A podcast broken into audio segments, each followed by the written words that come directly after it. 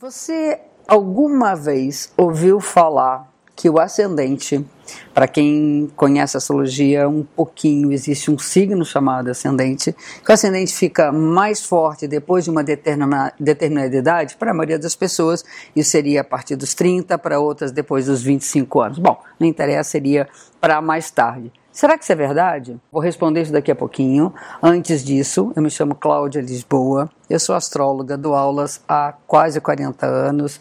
Eu trabalho com astrologia também nesse mesmo tempo e quero compartilhar cada vez mais esse saber com mais e mais pessoas. Por isso, estou abrindo esse canal, que é um canal de comunicação, um canal de comunicação de astrologia. O ascendente fica mais forte depois dos 30 ou depois da maturidade?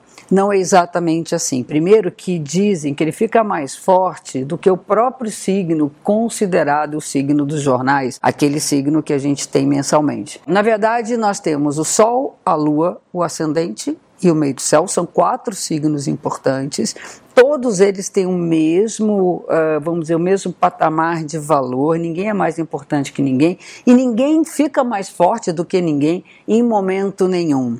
Eu acho que há um tempo para cada um e pode ser que eu precise usar mais um ou outro dependendo da, da situação. Se eu precisar ser racional, eu vou usar mais o meu sol. Se eu precisar ser afetivo e emocional, eu vou usar mais minha lua.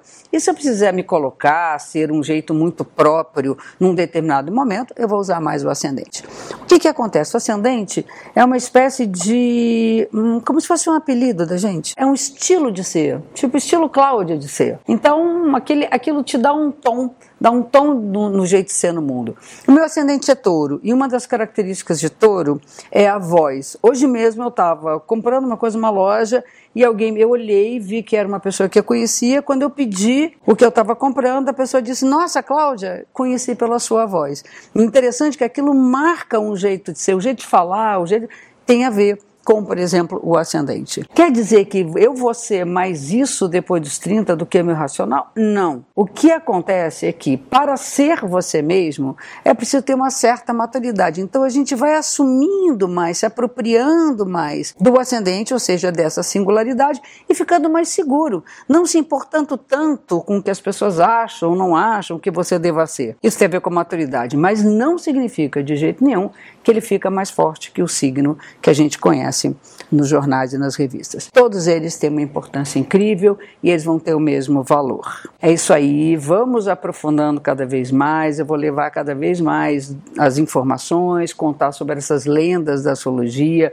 Se você curte esse assunto, se você curte astrologia, se inscreva no canal, poste no Face, compartilhe com seus amigos, conte para os seus amigos que existe essa nova forma de comunicação que é via internet. A gente tem como ampliar cada vez mais esse saber. E aqui a gente fecha mais um episódio da semana. Obrigada pela audiência. Espero vocês também no Instagram, arroba Cláudia Lisboa, e no Face, Escola Cláudia Lisboa de Astro. Até a próxima semana. Um beijo grande.